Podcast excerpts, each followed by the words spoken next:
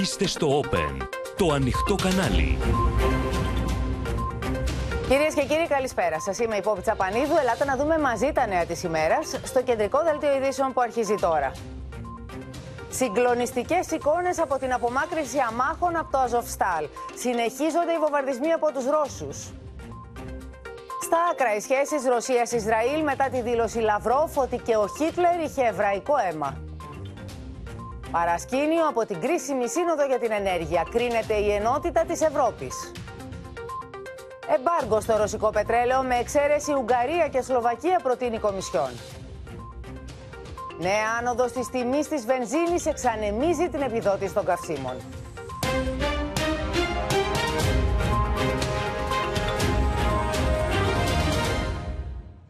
Εμπάργκο στο ρωσικό πετρέλαιο, κυρίες και κύριοι, σχεδιάζει η Ευρώπη, ενώ σε άλλη το γρίφο έχει εξελιχθεί η πληρωμή του φυσικού αερίου από τα κράτη-μέλη της Ευρωπαϊκής Ένωσης, που αναζητούν τη χρυσή τομή έναντι του τελεσίγραφου της Μόσχας για εξόφληση σε ρούβλια.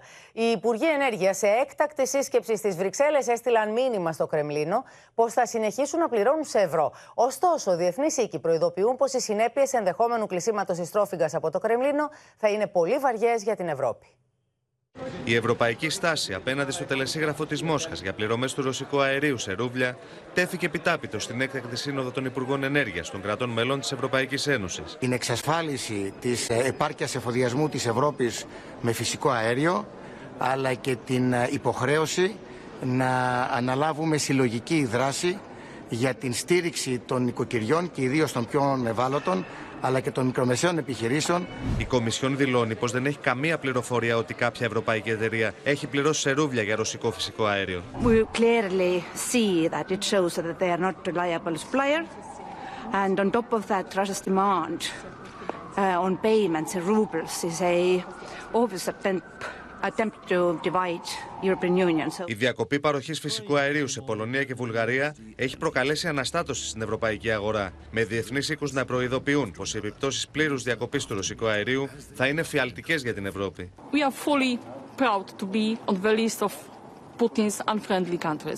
Ο οίκος Φιτ κάνει λόγο για δελτίο στην κατανάλωση ενέργειας στην Ευρώπη, εφόσον επιβληθεί πλήρες εμπάργκο στο ρωσικό αέριο. Ενώ η Bank of America βλέπει δελτίο στο ρεύμα από τον επόμενο κιόλας χειμώνα. Η JP Morgan εκτιμά πως αν το Κρεμλίνο κλείσει τη στρόφιγγα του ρωσικού αερίου, ο πληθωρισμός στην Ευρωζώνη θα εκτεναχθεί σε δυσθεώρητα επίπεδα και θα έρθει βαθιά ύφεση. Οι υψηλές τιμές στην ενέργεια φουντώνουν την πολιτική αντιπαράθεση. Το σχέδιο αυτό θα τεθεί σε εφαρμογή γρήγορα, νομίζω από τον Ιούνιο, χοντρικά μέσα στον Ιούνιο κάποια στιγμή. Ε, και από εκεί και πέρα, αυτά που περιμένουμε και συνεχίζουμε να επιδιώκουμε από την Ευρωπαϊκή Ένωση είναι μια παράλληλη διαδικασία. Το 99%, ξαναλέω, το 99% των αυξήσεων της χονδρεμπορικής περνάει στους πολίτες. Χρειάζεται να μην μείνει κανένα νοικοκυριό χωρίς ηλεκτρικό ρεύμα. Παράλληλα, η Κομισιόν αναμένεται να ολοκληρώσει αύριο τις εργασίες της για ένα έκτο πακέτο κυρώσεων κατά της Ρωσίας, το οποίο θα περιλαμβάνει εμπάργκο στο ρωσικό πετρέλαιο. Από αυτό το μέτρο, η Ευρωπαϊκή Επιτροπή ενδέχεται σύμφωνα με εξωματούχου να εξαιρέσει την Ουγγαρία και τη Σλοβακία που έχουν υψηλή εξάρτηση από το ρωσικό πετρέλαιο. Σύμφωνα με υπολογισμούς του Κέντρου Ερευνών για την Ενέργεια και τον Καθαρό Αέρα, η Ευρωπαϊκή Ένωση έχει πληρώσει πάνω από 47 δισεκατομμύρια ευρώ στη Ρωσία για ενεργειακούς πόρους από τις 24 Φεβρουαρίου, όταν η Ρωσία δηλαδή εισέβαλε στην Ουκρανία και συγκεκριμένα έχει δώσει 19 δισεκατομμύρια ευρώ για πετρέλαιο και 26,9 δισεκατομμύρια για φυσικό αέριο. Κομβικά ζητήματα λοιπόν συζητούνται στη Σύνοδο της Ευρωπαϊκής Ένωσης, ζητήματα τα οποία δοκιμάζουν τη συνοχή της Ευρώπης. Πάμε στη Μαρία Ρόνη, καθώς ήδη υπήρξε το πρώτο ρήγμα Μαρία στις ευρωπαϊκές σχέσεις. Ναι, το θρίλερ με τον τρόπο πληρωμής του ρωσικού φυσικού αερίου συνεχίζεται εδώ στο έκτακτο Συμβούλιο Υπουργών Ενέργειας. Φαίνεται ότι δεν υπάρχει συμφωνία για μια ενιαία ευρωπαϊκή ε, θέση για τον τρόπο πληρωμής. Ε, πριν από λίγο, ο Υπουργός της ε, Γαλλίας, που έχει και την ε, Προεδρία της Ευρωπαϊκής Ένωσης, μιας χώρας η οποία εξαρτάται μόνο κατά 17% από το ρωσικό φυσικό αέριο, δήλωσε αυτό που τονίζει και η Κομισιόν, ότι δηλαδή όλες οι χώρες, όλες οι ευρωπαϊκές εταιρείες πρέπει να συνεχίσουν να πληρώνουν για το φυσικό αέριο σε ευρώ ή σε δολάρια και ότι ο τρόπος πληρωμής που ζητάει η Μόσχα είναι ένας ελιγμός που παραβιάζει τα συμβόλαια και αυτό δεν μπορεί να γίνει αποδεκτό διότι ε, εκτός των άλλων παραβιάζει και τις κυρώσεις των Ευρωπαίων κατά της ε, Μόσχας. Τώρα την ίδια στιγμή τα πρώτα ρήγματα στην ενότητα των Ευρωπαίων φάνηκαν με την δήλωση του Ιταλού Υπουργού Ενέργειας σε στην εφημερίδα του Πολίτικο, ο οποίο υποστηρίζει ότι οι ευρωπαϊκές εταιρείες θα πρέπει για ένα διάστημα να συνεχίσουν να πληρώνουν με τον τρόπο που ζητά η Μόσχα. Και αυτό έρχεται σε απόλυτη αντίθεση με αυτά που δήλωσε η Υπουργός της ε, Πολωνίας, η οποία μάλιστα ζητά κυρώσεις και στο φυσικό αέριο. Ε, είπε ότι η Ουγγαρία, η Γερμανία και η Αυστρία είναι αυτές οι οποίες αντιτίθεται περισσότερο σε κυρώσεις στο ρωσικό αέριο και μάλιστα τόνισε ότι η Ευρωπαϊκή Ένωση θα πρέπει να τιμωρήσει τις χώρες που πληρώνουν το ρωσικό φυσικό αέριο σε ρούβλια. Και όλα αυτά ενώ οι Υπουργοί Ενέργειας προετοιμάζονται πόπι για το χειρότερο σενάριο, να διακοπεί ε, πλήρως ε, το ρωσικό φυσικό αέριο, όπως έγινε με τη Βουλγαρία και την Πολωνία. Εξετάζουν λοιπόν εναλλακτικούς τρόπους εφοδιασμού, κοινή προμήθεια και κοινή αποθήκευση φυσικού αερίου και ταυτόχρονα η Κομισιόν προετοιμάζει το έκτο πακέτο κυρώσεων το οποίο ε, θα περιλαμβάνει και ένα σταδιακό εμπάργο στο ρωσικό πετρέλαιο μέχρι το τέλος του χρόνου. Η Γερμανία είπε ότι πλέον είναι έτοιμη να στηρίξει αυτό το εμπάργο, όμως όλες οι χώρες αναγνωρίζουν την μεγάλη εξάρτηση της Σλοβακίας και της Ουγγαρίας από το ρωσικό πετρέλαιο, οι οποίες ζήτησαν εξαίρεση, περισσότερο χρόνο, ε, μέχρι να βάλουν Συζητείται αυτή η εξαίρεση, Μαρία; Ναι, φαίνεται ότι θα την δεχτούν. Λάβουν υπόψη τους. Ε, Ωραία. Έχουμε λοιπόν, έχουμε λοιπόν να δούμε τι θα γίνει και με τις δηλώσεις οι οποίες γίνονται. έγιναν δηλώσεις και καθώς προσέρχονταν στη Σύνοδο οι Υπουργοί Ενέργειας. Θα δοθούν και συνεντεύξεις τύπου. Συνεχίζεται και αύριο η Σύνοδος των Υπουργών Ενέργειας σε ένα θέμα που παραμένει πολύ δύσκολο, πολύ λεπτό και ακόμη θολό για τη στάση που θα κρατήσουν στην αναζήτησή τους αυτής της κοινής, της ενιαίας στάσης απέναντι στο πώς θα πληρώνεται το φυσικό αέριο στη Ρωσία. Να δούμε λοιπόν τι δήλωσαν προσερχόμενοι στη Σύνοδο οι Υπουργοί Ενέργειας της Γερμανίας και της Γαλλίας. Pour dénoncer cet acte qui est un acte euh, qui euh, rompt des contrats qui ont été euh, négociés antérieurement et qui sont donc inacceptables. Nous continuerons de payer en euros les contrats qui ont été stipulés en euros ou en dollars ceux qui ont été stipulés en dollars et nous ne pouvons pas accepter ce genre de manœuvres qui sont des manœuvres qui rompent des contrats déjà établis. Solve this problem as well, we would have a local problem. And of course, rising prices and maybe supply chains are not secure, but it wouldn't hit the national economy as a whole. Μέσα λοιπόν σε αυτό το θολό σκηνικό, σε μια κίνηση η οποία προκαλεί προβληματισμό, κατάλληλου ανάβει και φωτιές στο εσωτερικό της Γερμανίας αλλά και σε ολόκληρη την Ευρώπη, η Υπουργός Εσωτερικών της Γερμανίας κάλεσε τους Γερμανούς να αποθηκεύσουν βασικά τρόφιμα και νερό. Πάμε στον Παντελή Βαλασόπουλο να μας πει περισσότερα γιατί αυτή η δήλωση, γιατί αυτή η προτροπή προς τους Γερμανούς, ε, Παντελή. Καλησπέρα. Πρόκειται μια προτροπή που την είχαμε ακούσει και πριν καιρό και πριν το ε, θέμα του πολέμου ότι εξαιτίας διαφόρων προβλημάτων που υπάρχουν παγκοσμίως, όπως είναι η πανδημία ή και ο πόλεμος, η κυρία Φρέιζερ, η Υπουργός Εσωτερικών της Γερμανίας, κάλεσε τους πολίτες να έχουν προμήθειες από τα βασικά αγαθά. Νερό, τρόφιμα, μακράς διαρκείας κτλ. Γιατί όπως λέει η ίδια, φανταστείτε ότι μπορούμε να έχουμε μία ρωσική και να μείνει η χώρα για μέρες, για δέκα ημέρες χωρίς ηλεκτρικό ρεύμα. Άρα λέει πρέπει όλοι να έχουν τις απαραίτητες προμήθειες ώστε να ξεπεραστούν ανάλογα προβλήματα.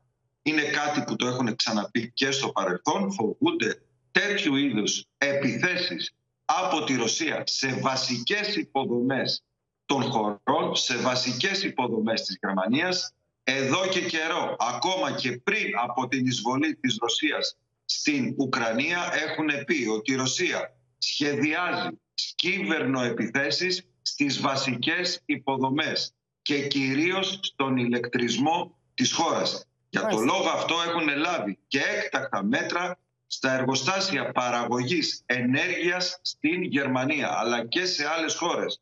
Φοβούνται ότι πριν από μια πολεμική επιχείρηση τα πρώτα που θα πληγούν θα είναι οι υποδομές. Άρα οι πολίτες πρέπει να είναι προετοιμασμένοι για κάτι τέτοιο. Να σου πω επίσης... Ναι, από την άλλη μεριά έγινε και μια πολύ μεγάλη αλλαγή στην πολιτική που θα ασκήσει η Γερμανία σε σχέση με το εμπάργκο στο πετρέλαιο πια. Ακριβώς. Ε, ενώ η Γερμανία μέχρι πριν λίγες μέρες έλεγε ότι δεν πρόκειται να πάρει μέρος σε πάρκο αγοράς ε, ρωσικού πετρελαίου, τώρα όπως φαίνεται είναι έτοιμη να το κάνει. Γιατί, Πόπη, γιατί τις τελευταίες ημέρες κατάφερε να βρουν εναλλακτικές αγορές πετρελαίου, κυρίως από την Νορβηγία αλλά και άλλες χώρες και έτσι. Από εκεί που η εξάρτηση από το ρωσικό πετρέλαιο στη Γερμανία ήταν στο 35%, μέσα σε λίγες εβδομάδες αυτό μειώθηκε στο 12%. Άρα σύμφωνα με τον Υπουργό Ενέργειας και τον αντικαγκελάριο, τον κύριο Χάμπεκ που είδαμε και στο βίντεο, η Γερμανία είναι έτοιμη. το περιθώριο αυτό έτσι ώστε να προχωρήσει και η Γερμανία στο εμπάργκο του πετρελαίου. Ακριβώς. Αντίθετα, ναι, ναι. με το φυσικό αέριο τα πράγματα είναι πολύ πιο διαφορετικά. Έτσι, η εξάρτηση είναι πολύ μεγαλύτερη.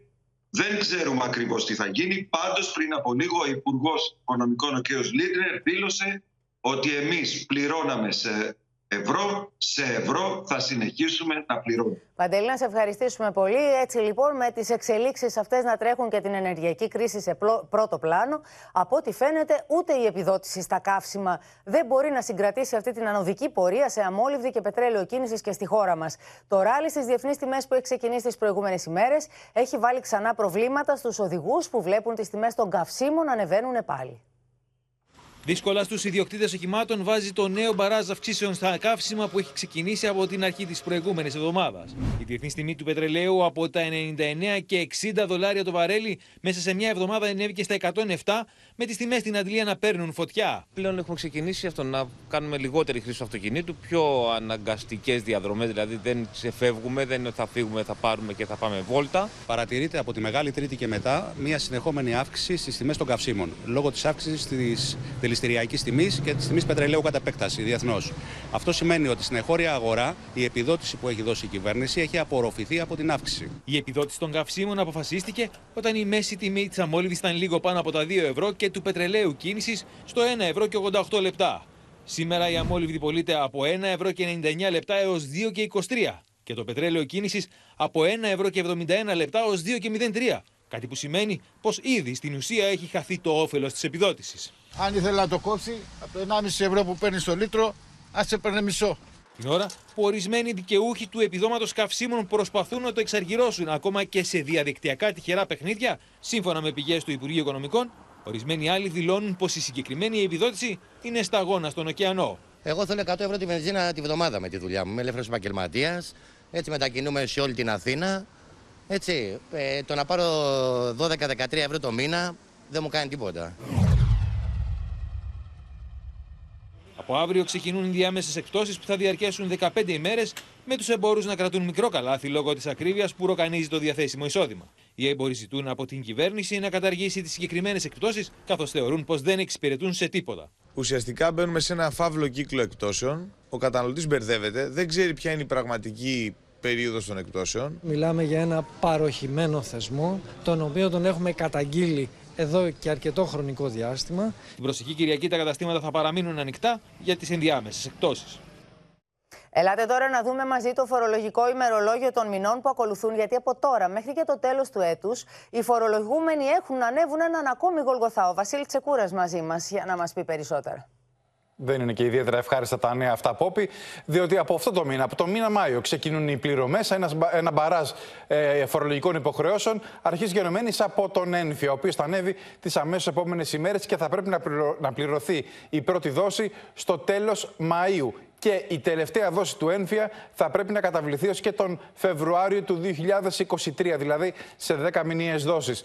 Έπειτα έχουμε το φόρο εισοδήματος, που και αυτό θα έρθει από το τέλος Ιουλίου. Τότε θα πρέπει να πληρωθεί η πρώτη δόση σε 8 μηνιαίες δόσεις και αυτός θα πρέπει να αποπληρωθεί έως το τέλος Φεβρουαρίου του 2023, ενώ ελεύθεροι επαγγελματίες και επιχειρήσεις θα πρέπει να πληρώσουν, να επιστρέψουν μάλλον τα επιστρεπτέα ποσά, τις επιστρεπτές προκαταβολές που είχαν λάβει μέσα στην πανδημία, σε 96 α, μηνιαίες δόσεις αρχής γενομένης από το τέλος Ιουνίου και φυσικά, αν και είναι αρκετά μακριά, θα πρέπει μέχρι το τέλος του έτους να πληρώσουμε και τα τέλη κυκλοφορίας του επόμενου έτους ύψους 1,1 δισεκατομμύριων ευρώ. Όλο αυτό το πακέτο που μας βγάζει ένα συνολικό ποσό κοντά στα 11 δισεκατομμύρια ευρώ. Ένας πολύ βαρύς λογαριασμός, ο οποίος έρχεται σε μια εντελώς αβέβαιη κατάσταση, περίοδο μάλλον, αφού ο πόλεμος στην Ουκρανία συνεχίζεται. Να σε ευχαριστήσουμε πολύ, Βασίλη.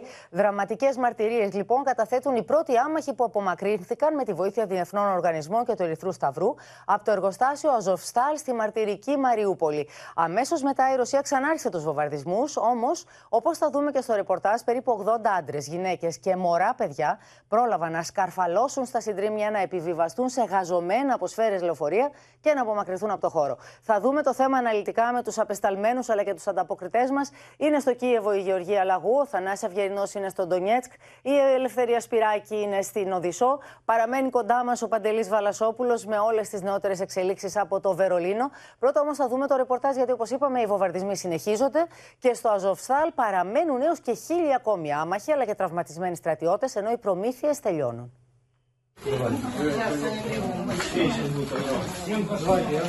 Περισσότεροι από 80 άμαχοι βγαίνουν μέσα από τα χαλάσματα του Αζοφστάλ.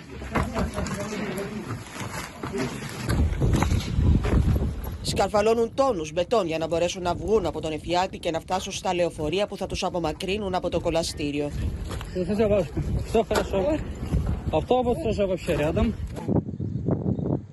Λίγο αργότερα θα φτάσουν στα οχήματα που τους περιμένουν για να τους απομακρύνουν με όση ασφάλεια τους επιτρέπουν οι συνθήκες. Уже еды вам у вас практически не было, да, я слышу? Дети постоянно хотели слышать. Знаете, взрослая потерка. Собственно, пытаемся сейчас эвакуировать людей. Пока ще не стріляють. Сьогодні вперше за всі дні війни запрацював цей життєво необхідний коридор. Вперше було дві доби. Дві доби припинення вогню на цій території вдалося вивезти вже більше ста цивільних жінок, дітей, перш за все, які рятувалися від бойових дій саме там, саме на Азовсталі. Η αγωνία όμως εντείνεται για τους σχεδόν χίλιους ανθρώπους που παραμένουν εγκλωβισμένοι στο εργοστάσιο. Άμαχοι και στρατιώτες, πολλοί από τους οποίους είναι τραυματίες, χρειάζονται άμεση βοήθεια και έχουν μείνει χωρίς νερό, τρόφιμα και φάρμακα. Ми всі надіємося на те, що завтра продовжиться ця операція по спасінню, по евакуації цивільних. Ми надіємося на те, що нашій владі спільно з міжнародними організаціями ООН та Червоного Христа е, вдасться евакуювати наших поранених бійців. Е, Ми також кажемо про те, що в під завалами Азовсталі знаходяться ще цивільні. Це літні це літні люди, це жінки, це діти. Και όπω λέει ο διοικητή του τάγματο στον Αζόφ που βρίσκεται εκεί, η απομάκρυνση όσων είναι ακόμα μέσα στο εργοστάσιο είναι μια δύσκολη και επικίνδυνη επιχείρηση. Ну, в таких умовах, коли там немає належної кількості води, де немає нормальних умов там помити руки, е, там є повністю зруйновані дотла е, будівлі. Чути голоса ще живих людей. І це надзвичайно важко зробити без спеціальної техніки. Розумієте, для ну я, я кажу, ну пот- ну нам вкрай необхідно, якщо ми хочемо спасти цих людей, ще техніка. Також завод Азовсталь весь всипаний мінами, ракетами, е, артилерійськими системами, артилерійськими системами, нерозірваними касетними снарядами, е, і це несе величезну небезпеку. Σύμφωνα με το ρωσικό στρατό, οι άμαχοι που βγήκαν από το εργοστάσιο μεταφέρθηκαν στο χωριό Μπεζιμένε στην περιοχή του Ντονιέτσκ. Άλλοι μεταφέρθηκαν σε υποουκρανικό έλεγχο περιοχές στη Ζαπορίζια. Θα δούμε όσα συμβαίνουν τώρα στο Αζοφστάλ. Γίνονται προσπάθειες να απομακρυνθούν και άλλοι άμαχοι. Σε σύνδεση με τη Γεωργία Λαγού από το Κίεβο, όμως, Γεωργία, έχεις και είδηση της τελευταίας στιγμής. Ακριβώς. Καλησπέρα από κυρίες και κύριοι από το Κίεβο. Μία είδηση που μας ήρθε πριν από λίγα μόλις λεπτά με τις Ουκρανικές αρχές να κάνουν λόγο πως ανακάλυψαν οκτώ νέους ομαδικούς τάφους στα περίχωρα του Κιέβου. Εκεί, όπως χαρακτηριστικά λένε, βρέθηκαν 148 σωροί άμαχων, οι οποίοι μέχρι, και αυ- μέχρι αυτήν την ώρα έχουν μεταφερθεί στα ιατροδικαστικά εργαστήρια και σύμφωνα με τις ε, αρχές ε, οι σωροί φέρουν ε, βάναυσα χτυπήματα. Να σας πω πως ε, την ίδια ώρα οι ίδιες ε, πληροφορίες, οι ίδιες πηγές κάνουν λόγο πως ε, 1200, 1202 πτώματα ε, σωροί αμάχων έχουν μεταφερθεί ήδη και αυτά στα ιατροδικαστικά ε, εργαστήρια στις υπηρεσίες εδώ της ε, Ουκρανίας. 280 μέχρι αυτή τη στιγμή δεν έχουν αναζητηθεί από συγγενείς τους, ενώ 300 παραμένουν ε, πόποι οι, οι αγνοούμενοι, οι οποίοι έχουν δηλωθεί από τους ε, συγγενείς τους. Τώρα, την ίδια ώρα σήμερα συνεχίζεται το θρίλερ για την απομάκρυνση των αμάχων στην, ε, στην Μαριούπολη. Σύμφωνα με τον εκπρόσωπο τύπου του Υπουργείου Άμυνας, όπως χαρακτηριστικά είπε, έχουν συμφωνηθεί για σήμερα ανθρωπιστικοί διάδρομοι έτσι ώστε να απομακρυνθεί ο άμαχος πληθυσμός. Κάνει λόγο πως είναι αρκετά δύσκολες οι συνθήκες, δεν δίνει περισσότερες λεπτομέρειες. Εμείς πριν από λίγες ώρες γνωρίζαμε από την ε, Δημοτική Αρχή της ε, Μαριούπολης, ε, Πόπη, πως ήδη υπήρχαν κάποια λεωφορεία τα οποία θα, θα πήγαιναν στο σημείο όπου περίμενε ο άμαχος πληθυσμός για να μπει μέσα και μετά να, να πάνε προς προς ασφαλείς περιοχές.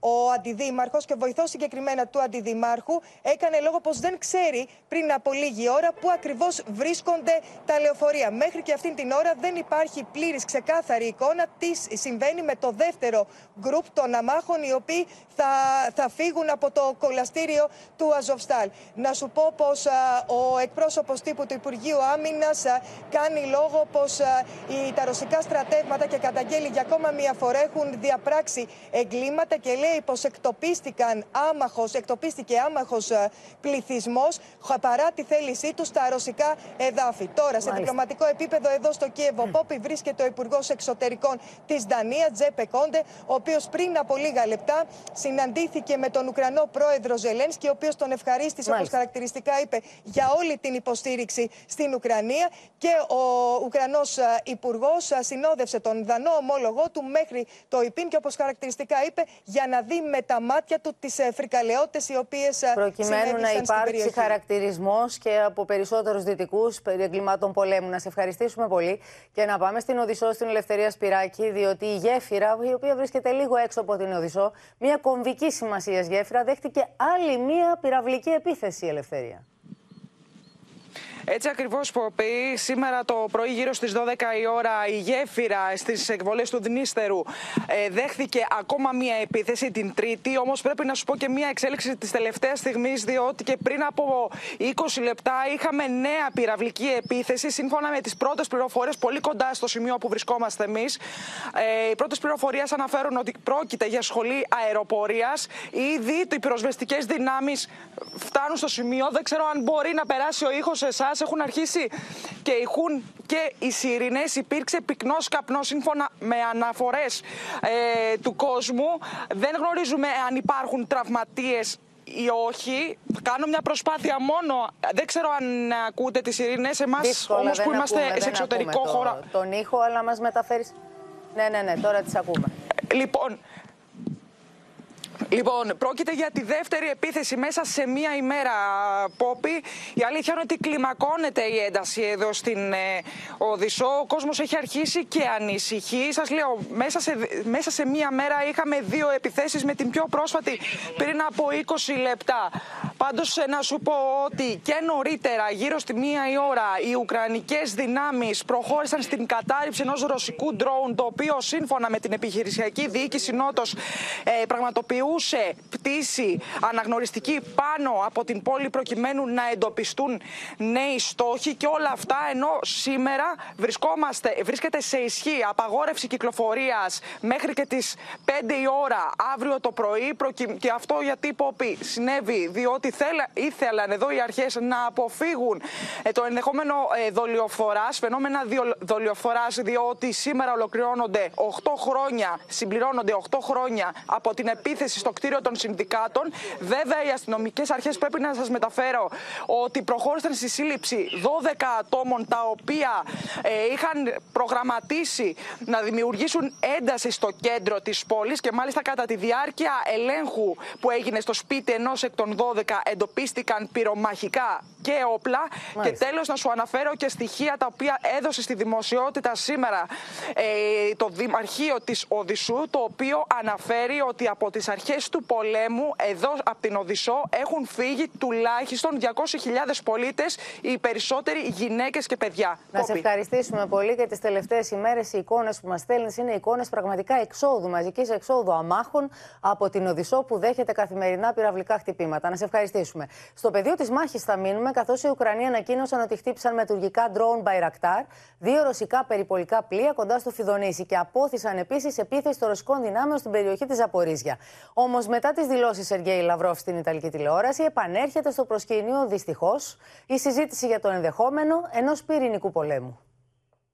Ο Ουκρανικός στρατός ανακοινώνει ότι ένα τουρκικής κατασκευής drone Bayraktar κατάφερε πλήγματα σε δύο ρωσικά περιπολικά σκάφη στη Μαύρη Θάλασσα, λίγο έξω από το Φιδονήσι. Δίνει μάλιστα στη δημοσιότητα τα πλάνα από τη στιγμή της επίθεσης. Сьогодні російські війська продовжили нанесення ударів по території нашої держави.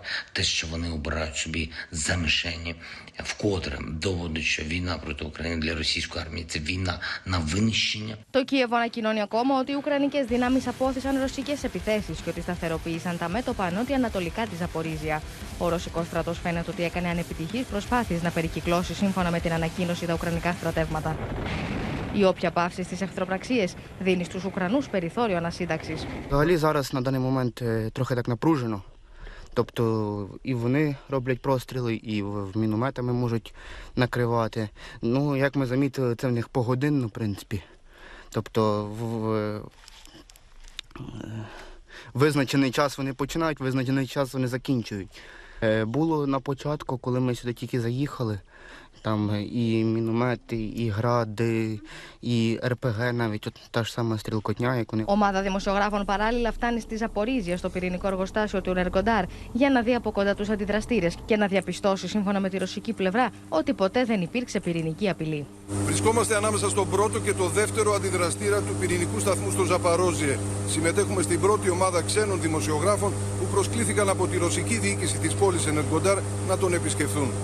Η ρωσική διοίκηση επιμένει ότι ποτέ δεν υπήρξε πρόβλημα ασφάλειας για το πυρηνικό σταθμό και ότι και τώρα εγγυάται την προστασία του.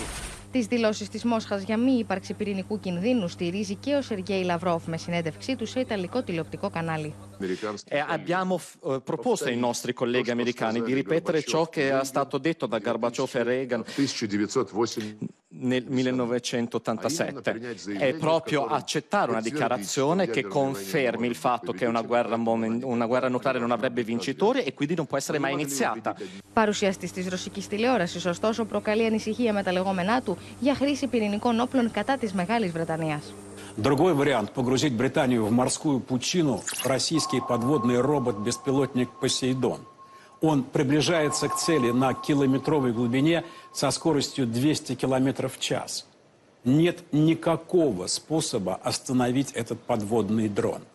Взрыв этой термоядерной торпеды у берегов Британии поднимет гигантскую волну, цунами высотой до 500 метров. Και όλα αυτά όσο περισσότεροι από 3.000 στρατιώτε των δυνάμεων του ΝΑΤΟ ξεκινούν ειδικέ ασκήσει από σήμερα και μέχρι τα μέσα Μαΐου για την ενίσχυση τη άμυνα τη Ατλαντική Συμμαχία. Να πάμε τώρα στη σύνδεσή μας με το Λουγκάνσκ. Εκεί θα συναντήσουμε τον Θανάση Αυγερινό. Θανάση. Καλησπέρα από το Λουγκάνσκ, την πρωτεύουσα της δεύτερης αυτοαποκαλούμενης λαϊκής δημοκρατίας στην ευρύτερη περιφέρεια, α, τη λεκάνη δηλαδή του Ντονμπάς, που επιδιώκει όπως και τον Ντονιέτσκ την πλήρη απελευθέρωση των εδαφών του από τον Ουκρανικό έλεγχο. Φυσικά όλα αυτά γίνονται με τη βοήθεια του ρωσικού στρατού που εδώ αντιμετωπίζεται ως απελευθερωτής.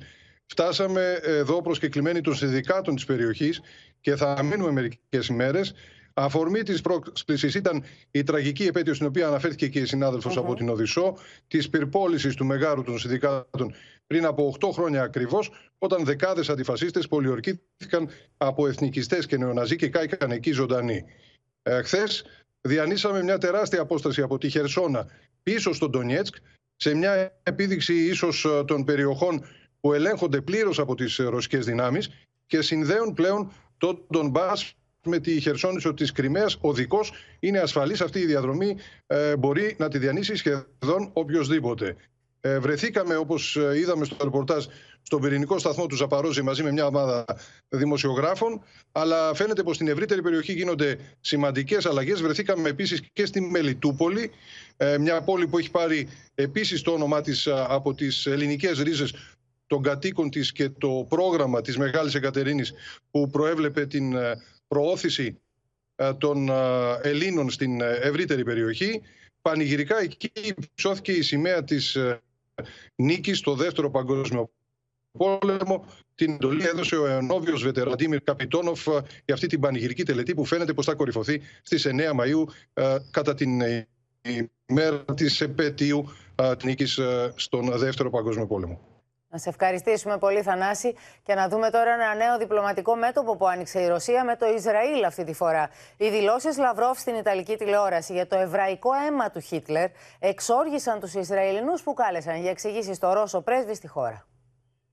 Οργισμένε αντιδράσει στο Ισραήλ προκάλεσε η συνέντευξη του Ρώσου Υπουργού Εξωτερικών Σεργέη Λαυρόφ σε Ιταλικό τηλεοπτικό σταθμό. Στην ερώτηση του Ιταλού δημοσιογράφου πώ είναι δυνατόν ο Ζελένσκι να κατηγορείται για ναζιστικοποίηση τη Ουκρανία από τη στιγμή που είναι εβραϊκή καταγωγή, ο Ρώσο Υπουργό Εξωτερικών απάντησε πω και ο Χίτλερ είχε εβραϊκό αίμα.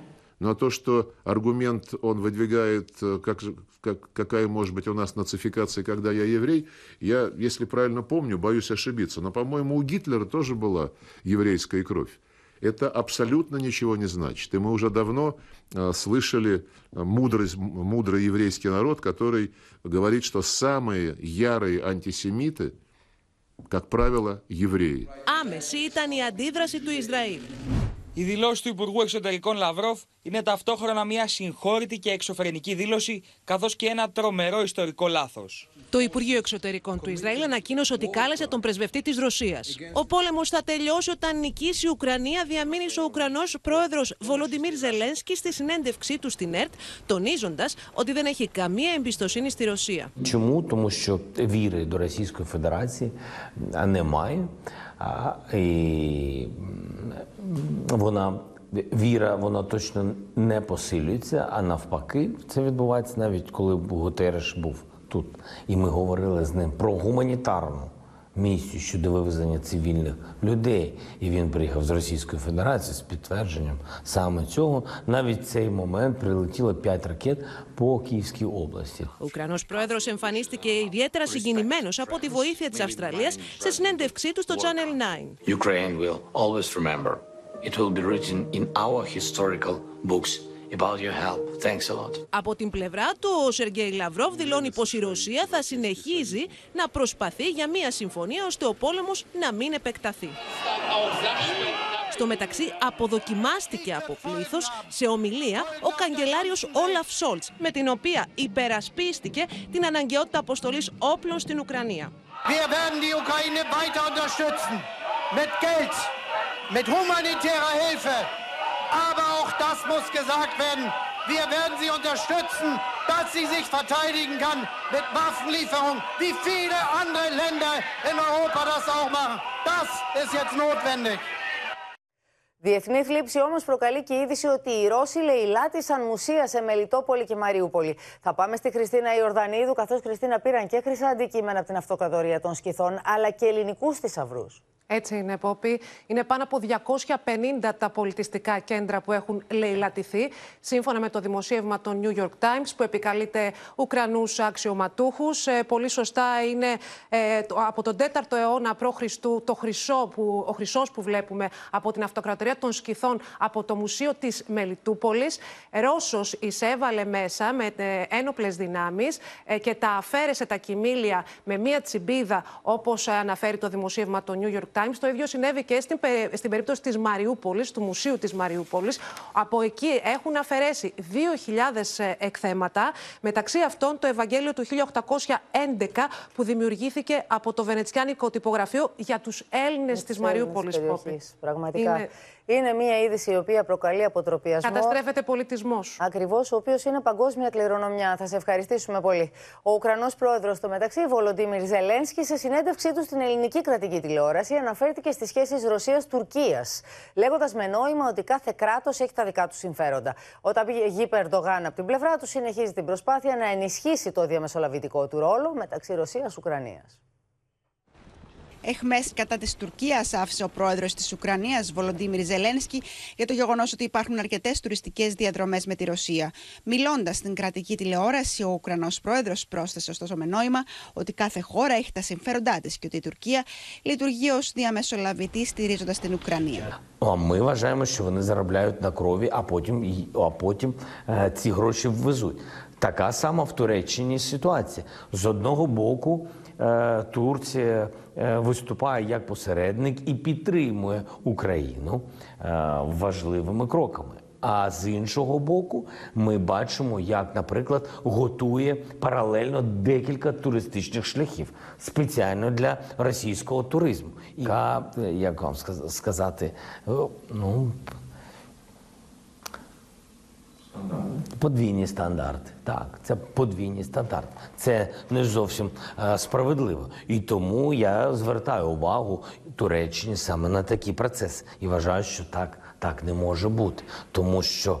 Потрібно обирати ти за правду або або Την ίδια ώρα, το Αγί Περντογάν συνεχίζει την προσπάθεια να καθίσει στο τραπέζι τον Βλαντιμίρ Πούτιν με τον Βολοντίμιρ Ζελένσκι. Cumartesi günü e, benim danışmanım Büyükelçi İbrahim Kalın Bey, e, aynı şekilde Dışişleri Bakan Yardımcısı Sedat Bey, birlikte onlar Kiev'e gittiler. Kiev'de görüşmeleri yaptılar. Gerek Zelenski ile gerekse muhataplarıyla yaptıkları görüşmede oralardan bazı temennileri aldılar. Ve bu hafta içerisinde Sayın Putin'le biz e, bir görüşme büyük ihtimalle yapacağız. Ukrayna'nın doğusuyla ilgili atılacak adımların çözüm noktası inanıyorum ki Türkiye olacaktır. İstanbul veya Ankara olacaktır. Ο πρόεδρο τη Ουκρανία ρωτήθηκε επίση και για το ρόλο του τάγματο Αζόφ μετά τι αντιδράσει που προκλήθηκαν από την ομιλία ενό μαχητή του τάγματο στην Ελληνική Βουλή. Є батальйон Азов, які є недобровольцями, а Які входять у склад Національної гвардії нашої держави. І сьогодні вони знаходяться в Збройних силах. Вони всі є офіційною армією нашої держави. Той, хто хоче із тих чи інших добровольців, які були на початку війни, той, хто захотів займатися політикою тією чи іншою, вони пішли і залишились в політиці. Η επίσημη απάντηση της Ουκρανίας σε ένα θέμα που είχε γύρει πλήθος αντιδράσεων στη χώρα μας. Πάμε τώρα στην Τουρκία, η οποία συνεχίζει να ρίχνει στην Ελλάδα τι ευθύνε για όσα συμβαίνουν στον ουρανό του Αιγαίου. Σε μια προσπάθεια να εμφανίσει ιδέα ότι δεν φέρει καμία ευθύνη, η Άγκυραν και έστειλε μαχητικά πάνω από τη Ρόδο και την Κάρπαθο, κατηγορεί τη χώρα μας για προκλήσεις και απειλή με αντίπεινα. Ρητορική ισχύω υιοθετεί και πάλι ο Ταγί Περντογάν, ο οποίος με νεοοθωμανικό όραμα επιχείρει να βγει από τη δύσκολη θέση που τον έχει φέρει πολιτικά η οικονομική κρίση. Με το μάτι στη δεξαμενή της εθνικιστικής ψήφου, ο Τούρκος πρόεδρος από τα ναυπηγεία όπου κατασκευάζεται το τουρκικό ελικοπτεροφόρο με ισπανική τεχνογνωσία, μίλησε και πάλι για μεγάλη Τουρκία. Türkiye dünyanın sayılı ülkeleri arasına girmeyi başardı. Yıllarca ülkemizi savunma sanayi ürünleri üzerinden tehdit edenler bugün artık bizim geliştirdiğimiz ürünlere sahip olmanın peşindedir. Artık şu an itibariyle yarı uçak gemimizi yaptık. Denize indirdik. İnşallah şimdi de tamını yapacağız. Ve tamını da yapmak suretiyle denizlerde çok daha farklı bir yere kavuşmuş olacağız. Βλέπουμε ε, ρητορικές της Τουρκίας, οι οποίοι έχουν τρεις αποδέκτες πλέον. Εσωτερική κατανάλωση, σαφώς. Από την άλλη μεριά, ότι ο κλειδοκράτορας της Ανατολικής Μεσογείου είναι η Τουρκία, κατά δικά τους δήλωση, και αυτό απευθύνεται κυρίως στους κοινούς συμμάχους που έχουμε στο ΝΑΤΟ. Και σε τρίτη ανάγνωση προς την Ελλάδα, ούτως ώστε η ελληνική κοινή γνώμη, όπως ενημερώνεται από τις δηλώσεις των Τούρκων αξιωματούχων, να έχει ένα φοβικό σύνδρομο απέναντί τους. Την ίδια ώρα, με νέες απειλές εναντίον της χώρας μας, επανέρχεται ο Τούρκος Υπουργός Εθνικής Άμυνας. Οι Έλληνες παραβιάζουν το τουρκικό εναέριο χώρο, δηλώνει ο Χουλουσία Κάρ και απειλεί με αντίπεινα. Σημειώνει δε ότι η Τουρκία ήταν αυτή που αποχώρησε από την ατοική άσκηση στον Άραξο και δεν επρόκειτο για κόκκινη κάρτα της Ελλάδος. Ege'de, Akdeniz'de maalesef Yunanistan provokatif çalışmalarını, bu provokatif eylemlerini, söylemlerini maalesef sürdürüyor. Efendim Tiger Meet denilen bir tatbikat var. Bu tatbikattan çekildik. Reddettik. Girmiyoruz dedik. Gelmiyoruz. Çünkü her seferinde orada istismara dönük efendim, bir takım girişimlerde bulunuyorlar. Buna da müsaade etmeyeceğimi kendilerine söyledik arkadaşlarım. Σε εκνευρισμό για την επίσκεψη Μητσοτάκη στο Λευκό Οίκο και τις συνομιλίες με τον Αμερικανό πρόεδρο Biden, αποδίδουν πολύ το κρεσέντο των τουρκικών προκλήσεων. Όμως οι δικές μου θέσεις είναι αυτές. Δεν αναγνωρίζω κυριαρχία σε συγκεκριμένα νησιά. ζητώ την αποστρατικοποίηση, θα παραβιάζω, θα ό,τι είδαμε τις προηγούμενες μέρες. Στην εσωτερική δισογραφία, εκλογές ζητά τώρα και ο Νίκος Ανδρουλάκης, ο οποίος κατηγορεί την κυβέρνηση Μητσοτάκη ότι αδυνατεί να διαχειριστεί τη δύσκολη οικονομική συγκυρία που έχει διαμορφωθεί στη χώρα.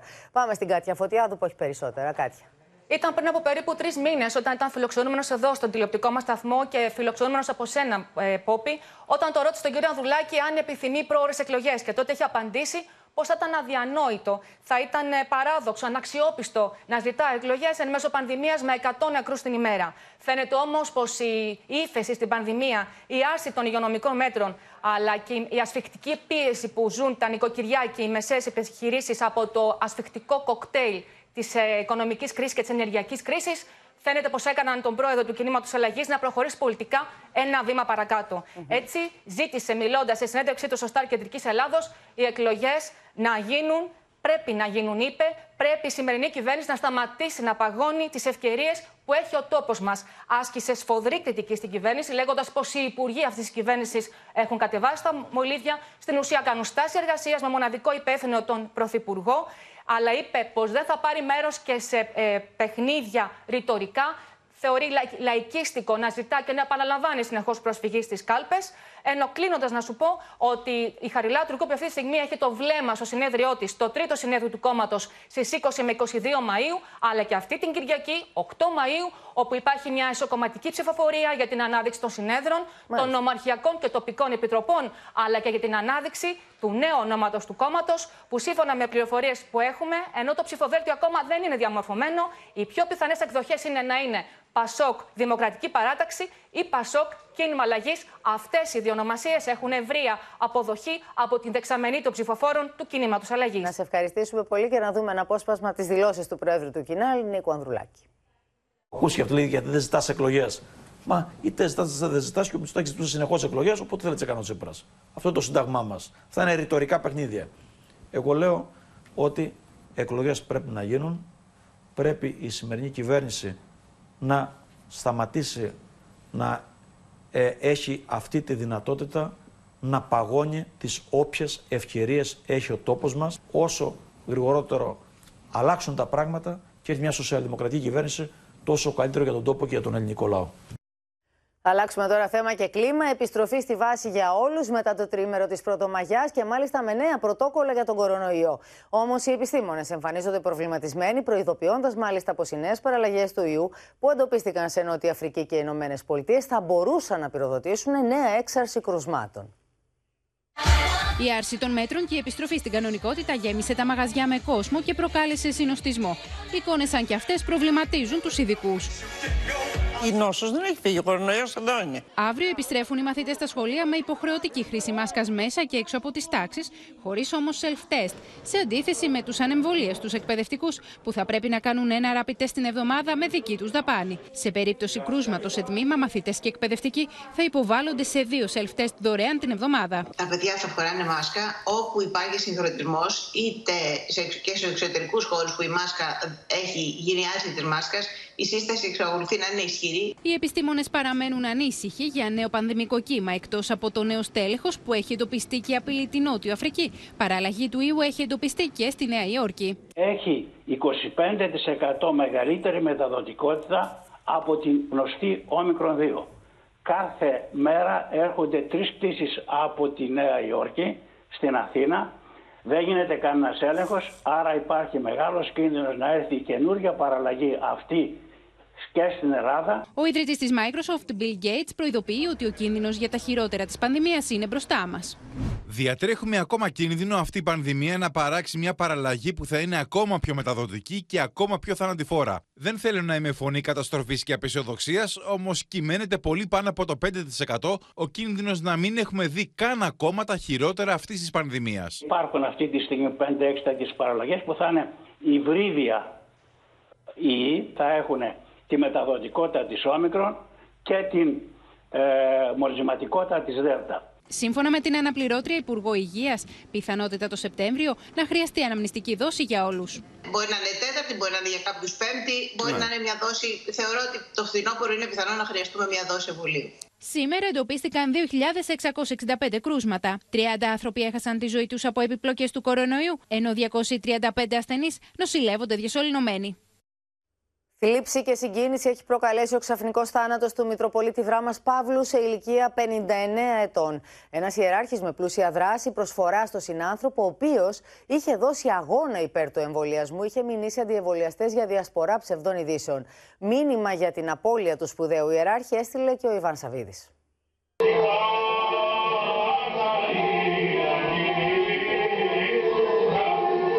Σε θλίψη βυθίστηκε η δράμα και ολόκληρη η Ορθοδοξία για την εκδημία του μακαριστού ήδη Μητροπολίτη Δράμας Παύλου και φωτισμένου ιεράρχη, με σημαντικό έργο τόσο για την τοπική εκκλησία, όσο και για τον ποντιακό ελληνισμό και τον ελληνισμό γενικότερα. Ενώ ξεχώριζε για τη στάση του υπέρ της επιστήμης και της λογικής στο θέμα του κορονοϊού και των εμβολίων. Πίσον με ίντερ θέλτς, μόνον στον τόπο μαύσμε, αύσμε αδάνα θαύκουμε, στον τόπον τε γενέθα. Ο μακαριστός πλέον ιεράρχης άφησε την τελευταία του πνοή τα ξημερώματα ευνηδίως μετά από έφραγμα του μυοκαρδίου σε ηλικία 59 ετών. Όσον αφορά τα του πόντου, είναι χρέος και μνημόσυνο στους ανθρώπους που μας ανέβασαν εδώ πάνω. Ο Πόντιος Ιεράρχης διετέλεσε εφημέριο στη Βέρεια και ηγούμενος της Ιεράς Μονής Παναγίας Σουμελά στο Βέρμιο, αλλά και πρώτος αντιπρόεδρος του Διοικητικού Συμβουλίου του Ομονίμου Πανελληνίου Ιδρύματος. Διευχόντων Αγίων Πατέρων ημών, Αναλάμβανε σημαντικές πρωτοβουλίες και προχωρούσε σε δράσεις υπέρ της διατήρησης της μνήμης του ποντιακού ελληνισμού, αλλά και του επαναπατρισμού κλεμμένων εθνικών και θρησκευτικών κοιμηλίων από την περίοδο των Βαλκανικών πολέμων. Για την απώλεια του πεφωτισμένου Μητροπολίτη εξέφρασε τη θλίψη του ο Ιβάν Σαββίδης. Με βαθιά θλίψη και οδύνη πληροφορήθηκα την πρόορη εκδημία του μακαριστού Μητροπολίτη Δράμας Παύλου, ενός πραγματικού κήρυκα του Λόγου του Θεού, μιας σπουδαίας εκκλησιαστικής προσωπικότητας που έχασε η Ορθόδοξη Εκκλησία. Ο ποντιακός κόσμος έχασε έναν από τους αγαπημένους του γιους, τον υπερασπιστή και κήρυκα των αξιών του παγκόσμιου ποντιακού ελληνισμού. Η απώλειά του για όλους είναι τεράστια και ανεπανόρθωτη. Εκφράζω τα ειλικρινή μου συλληπιτήρια στην Εκκλησία της Ελλάδος, στους οικείους του, στους συνεργάτες του και σε όλους όσοι γνώρισαν τον Μητροπολίτη Παύλο. Αιωνία του η μνήμη. Κατά την περίοδο της πανδημίας είχε εκφραστεί κατά των αντιεμβολιαστών και έστελνε το μήνυμα υπέρ της στήρησης των μέτρων. Και ενώ η ανθρωπότητα κυριολεκτικά κρατάει την ανάσα της περιμένοντας τα καλά νέα από τους επιστήμονες για τη νέα μορφή επιδημίας που μας επισκέφτηκε, πετιούνται κυριολεκτικά στη μέση της παγκόσμιας κονίστρας συνωμοσιολόγοι, γεννήματα της εποχής της αβεβαιότητας, της υποψίας, για να γεμίσουν το ίντερνετ με συνωμοσιολογικές συλλήψεις. Τη βαθύτατη οδύνη του εξέφρασε ο Μητροπολίτης Δημητριάδος Ιγνάτιος. Ήμασταν μαζί λίγες ώρες πριν. Ήταν ευθύς. Ήξερε να λέει την αλήθεια με έναν μοναδικό δικό του τρόπο. Αγαπούσε και λάτρευε τον τόπο της καταγωγής του τον πόντο. Διακονούσε την Εκκλησία της Ελλάδος με ειλικρίνεια. Υπερασπιζόταν το θεσμό του Οικουμενικού Πατριαρχείου. Ο μακαριστός ιεράρχης είχε σπουδάσει θεολογία και ήταν διδάκτορο στο Αριστοτέλειο Πανεπιστήμιο Θεσσαλονίκης. Μητρόπολη Δράμα εξελέγει και χειροτονήθηκε το 2005.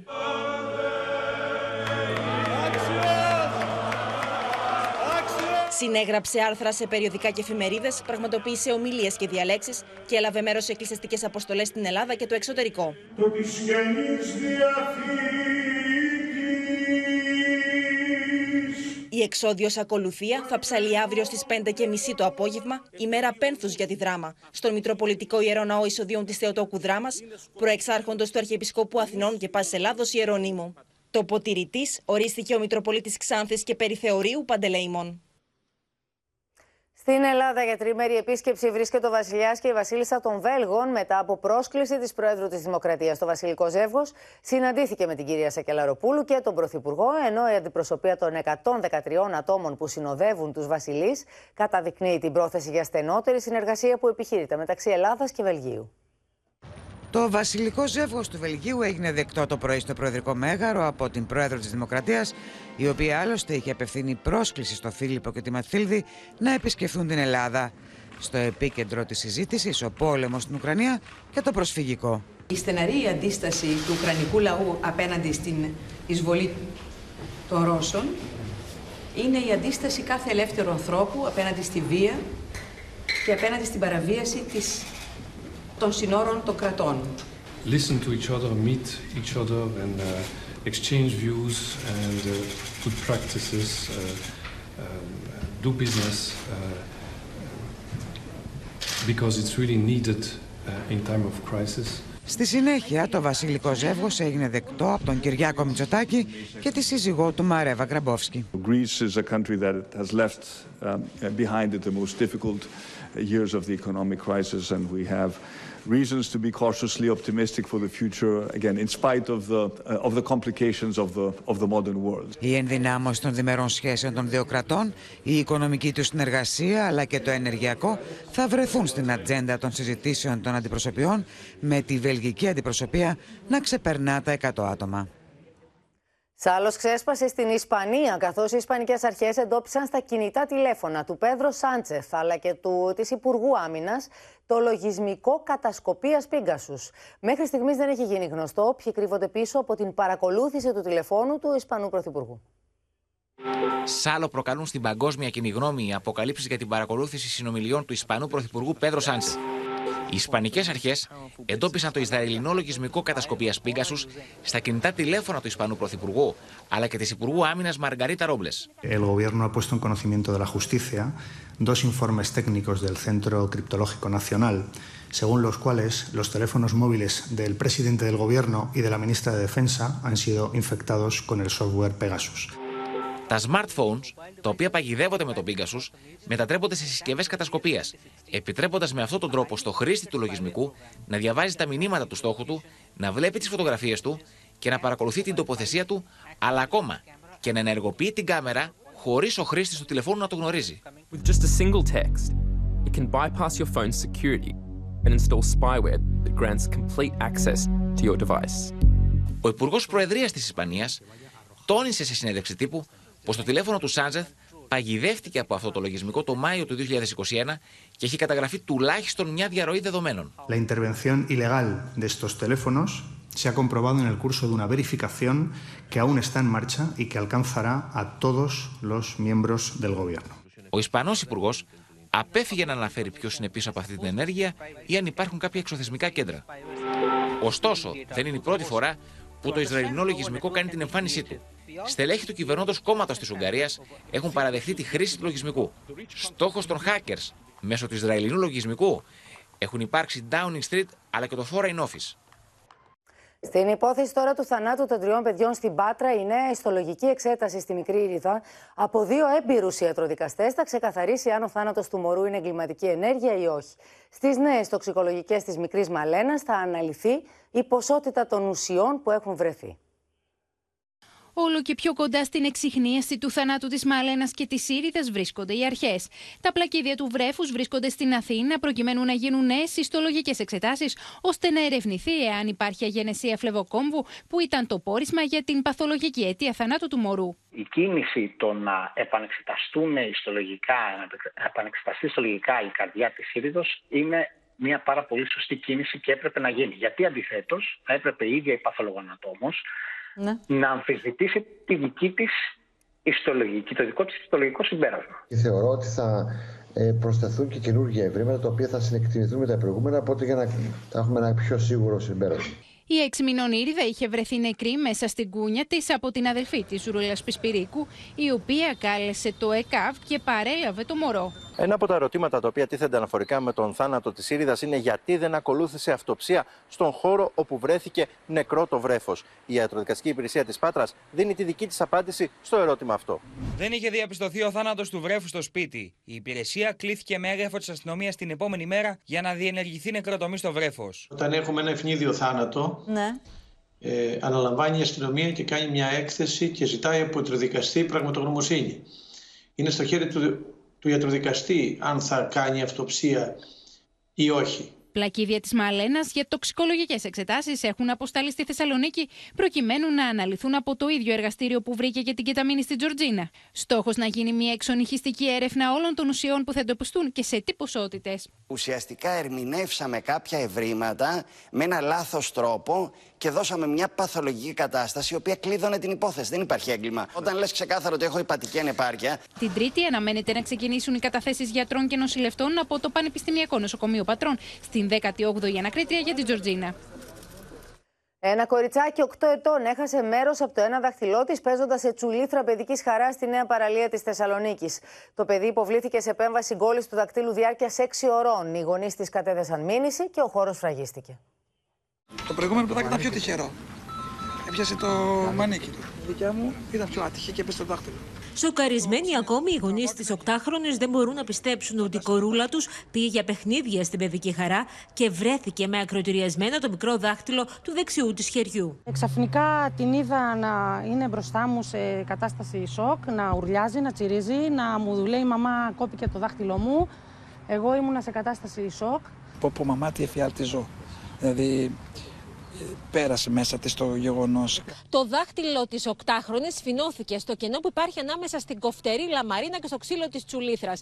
Το παιδί άρχισε να ορίεται από τους πόνους και στην παιδική χαρά επικράτησε πανικός. Το παιδί διακομίστηκε στο νοσοκομείο Παπαγεωργίου, όπου υποβλήθηκε σε πολύωρο χειρουργείο συγκόλληση του δαχτύλου. Δεν ήταν δηλαδή απλά κόψιμο, έγινε και τράβηγμα και εξελκυσμός. Αυτή τη στιγμή τα πράγματα είναι πολύ καλά και πολύ αισιόδοξα. Εν τούτης, πρέπει να περιμένουμε τα πρώτα 24 ώρα, είναι αρκετά κρίσιμα. Σύμφωνα με τον πατέρα της 8χρονη, ο τραυματισμός τη οφείλεται στην κακή συντήρηση της τσουλήθρας. Η Λαμαρίνα με το τείχομα έχει ένα κενό που δεν θα έπρεπε να έχει. Ε, είναι εγκληματικό. Δεν είναι δυνατόν ένα μικρό παιδί να πηγαίνει να παίξει και να κροτηριάζεται το δάχτυλό του. Η έλεγχη στην παιδική χαρά είναι τακτική, αλλά σε κανέναν από αυτούς δεν διαπιστώθηκε πρόβλημα στην Τζουλήθρα. Ο τελευταίος έλεγχος έγινε την περασμένη εβδομάδα, οπότε και αφαιρέθηκε άλλο παιχνίδι που κρίθηκε μη κατάλληλο. Οι γονείς της 8χρονη σκοπεύουν να καταθέσουν μήνυση κατά παντός υπευθύνου. Την ίδια ώρα, ο εισαγγελέας ποινικής δίωξης ζήτησε τη διενέργεια έκθεση αυτοψίας στην παιδική χαρά και καλεί τους υπεύθυνους να δώσουν εξηγήσεις για τον τραυματισμό του παιδιού. Ελπίζουμε να πάνε όλα καλά με το παιδάκι. Καταλαβαίνουμε βεβαίως ότι τραβάει και το ίδιο και η οικογένειά του. Τώρα, αλλάζοντας θέμα, νέα όθηση στην ανάπτυξη δίνουν οι νέες γερανογέφυρες που παρέλαβε σήμερα ο Οργανισμός Λιμένος Θεσσαλονίκης, αναβαθμίζοντας έτσι τις παρεχόμενες υπηρεσίες. Ο Χρήστος Νικολαίδης έχει περισσότερα. Πόπι κυρίες και κύριοι, ο συγκεκριμένος εξοπλισμός, ο οποίος έφτασε σήμερα και παραλήφθηκε από τους υπευθύνους του Οργανισμού Λιμένου Θεσσαλονίκης, είναι εξαιρετικά σημαντικός για τη λειτουργία του λιμανιού, γιατί ουσιαστικά θα διπλασιάσει την ικανότητά του να εξυπηρετεί ε, πλοία. Ενώ θα μπορέσει με τον τρόπο αυτό να προσελκύσει ακόμα μεγαλύτερα καράβια, κάτι το οποίο είναι εξαιρετικά σημαντικό, όχι μόνο για το λιμάνι, αλλά και για το εμπόριο στην περιοχή μας. Στη Θεσσαλονίκη, τη Βόρεια Ελλάδα, αλλά και την Βαλκανική ενδοχώρα. Όπως μας ενημερώνουν οι υπεύθυνοι του Οργανισμού Λιμένου Θεσσαλονίκης, οι συγκεκριμένοι γερανοί έχουν τη δυνατότητα να μεταφέρουν φορτία 65 τόνων σε μονή φόρτωση και 50 τόνων σε απλή σε διπλή φόρτωση. Ενώ με τον ε, τρόπο αυτό ο Οργανισμός Λιμένος Θεσσαλονίκης ε, ουσιαστικά ε, εκπληρώνει την υποχρέωση που έχει να καλύψει το επενδυτικό του πρόγραμμα. Οι, συγκεκριμένε οι συγκεκριμένες γερανογέφυρες κόστησαν 15,7 εκατομμύρια ευρώ και με τον τρόπο αυτό ο Οργανισμός Λιμένος Θεσσαλονίκης κάλυψε το 80% των επενδύσεων που έχει υποχρέωση να ολοκληρώσει μέσα σε αυτό το χρονικό διάστημα και ολοκληρώνεται με τον τρόπο αυτό και με τον καλύτερο τρόπο ε, ο εξοπλισμός για την έκτη ε, προβλήτα. Ένα μεγάλο έργο, ένα εξαιρετικά σημαντικό έργο, όχι μόνο για τη Θεσσαλονίκη, αλλά και για τους δρόμους του εμπορίου στην ευρύτερη περιοχή, Ποπή. Να σε ευχαριστήσουμε πολύ, Χρήστη. Κυρίες και κύριοι, εδώ ολοκληρώθηκε το κεντρικό δελτίο ειδήσεων. Μείνετε στο ΟΠΕΝ να ακολουθεί η ξένη αστυνομική σειρά Private Eyes. Στις 9 μην χάσετε την ελληνική ταινία Το χώμα βάφτηκε κόκκινο. Και ένα τέταρτο πριν τα μεσάνυχτα, σε πρώτη τηλεοπτική μετάδοση, την ξένη δραματική ταινία Οι Σύμμαχοι. Σας ευχαριστούμε πολύ που και σήμερα ήσασταν εδώ κοντά μας. Ευχαριστούμε που εμπιστευτήκατε εμά για την ενημέρωσή σας. Να έχετε ένα όμορφο βράδυ, μια υπέροχη εβδομάδα και έναν πολύ καλό μήνα. Γεια σας.